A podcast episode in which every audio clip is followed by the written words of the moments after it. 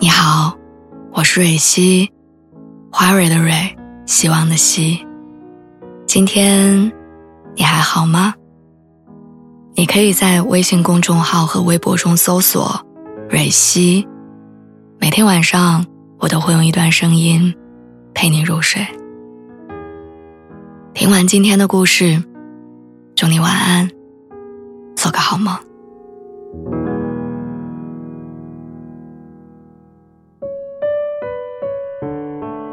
我听过一句话，说人最怕的是，在自己最落魄的时候，遇到了最喜欢的人。因为那个时候你会真切的体会到，什么叫做不敢爱。凌晨一点多，在网上刷到了一条动态，有一个女孩说自己被喜欢的人表白了，但考虑到自己原生家庭的贫穷，她没敢答应。他怕在一起之后，男生会发现他有一堆的坏毛病，害怕男生对他的喜欢远远经不起现实的考验，更害怕自己会亲手打碎那层原本美好的滤镜。对他来说，感情到了这一步，就已经是最好的样子了。如果再前进一步，怕是深渊。很多人说他想多了。等在一起之后不合适再分也可以，但其实我很理解他的自卑跟无奈。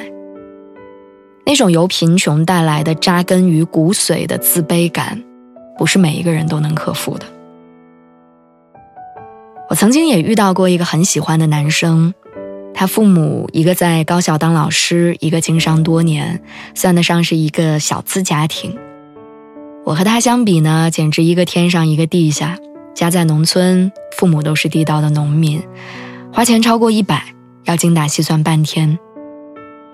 家境的差距就好像我们之间一道无法逾越的鸿沟。我能想象到我和他在一起会是什么样子的。节日、生日、纪念日前的一个月，我一定会开始焦虑。一方面我不知道该送对方什么样价位的礼物合适，另一方面又害怕收到贵重的礼物自己还不起。出去吃饭的时候会局促不安，去贵的餐厅有心理负担，去便宜的餐厅怕他觉得寒酸。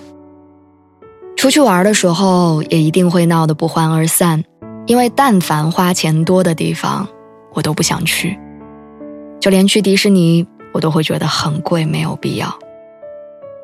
所以你看，我们之间有的不仅仅是金钱上的差距，还有从小养成的消费观的差距。而观念的差距有时候比物质的差距更难以跨越。有朋友问我说：“那你不怕错过他吗？”我笑着说：“不怕。”可心里想的却是我怕呀，我当然怕，但我又能怎样呢？我内心的自卑和怯懦不允许我去争取自己想要的幸福。对我来说，不给别人添麻烦，不拖累别人，就是好的。后来我长大了，我有了一份不错的工作，可是我再也没有遇到过那么喜欢的人。那个时候，我才突然之间意识到，原来贫穷的代价不只是贫穷本身，还有因此而错失的那些。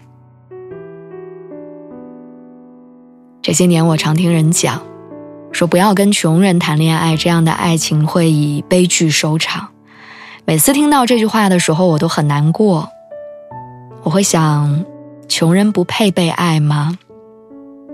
当然不是的，因为贫穷不等于不会爱，一时穷不等于一世穷。比起这个人是否贫穷，你更应该考虑这个人有没有上进心，这个人对你是否真心，跟他在一起，你是真的开心吗？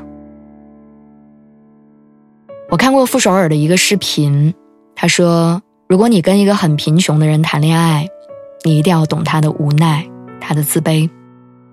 爱上这样一个人，你在你的人生中要付出很多代价。她老公是一个城市长大的孩子，花钱非常随性，没有什么特别节约的概念。但是他们一家人都很抠，他们家的燃气、热水器都装在厨房，卫生间离得很远，所以那条水路很长。他爸妈觉得那条水路的热水是浪费，于是他妈妈用两个桶打热水，然后再拎到卫生间用。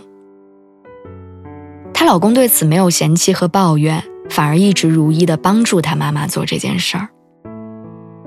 他明明是一个花钱大手大脚的人，但在爱上一个人的时候，学会了体谅对方的处境，也理解对方过往的痛苦。在她功成名就之后，她对结婚十年的老公说过一段话：“我们患难与共，刎颈之交，是一生的好朋友。我很高兴我们之间的感情远远超过了爱情。世界曾经薄待我，还好将你赠予我。他们的爱因为懂得，所以慈悲。”因为坚定，所以长久。爱情没有高低贵贱之分，无论贫穷还是富有，你都值得爱与被爱。因为爱情的本质是愿意同甘共苦，想要风雨同舟。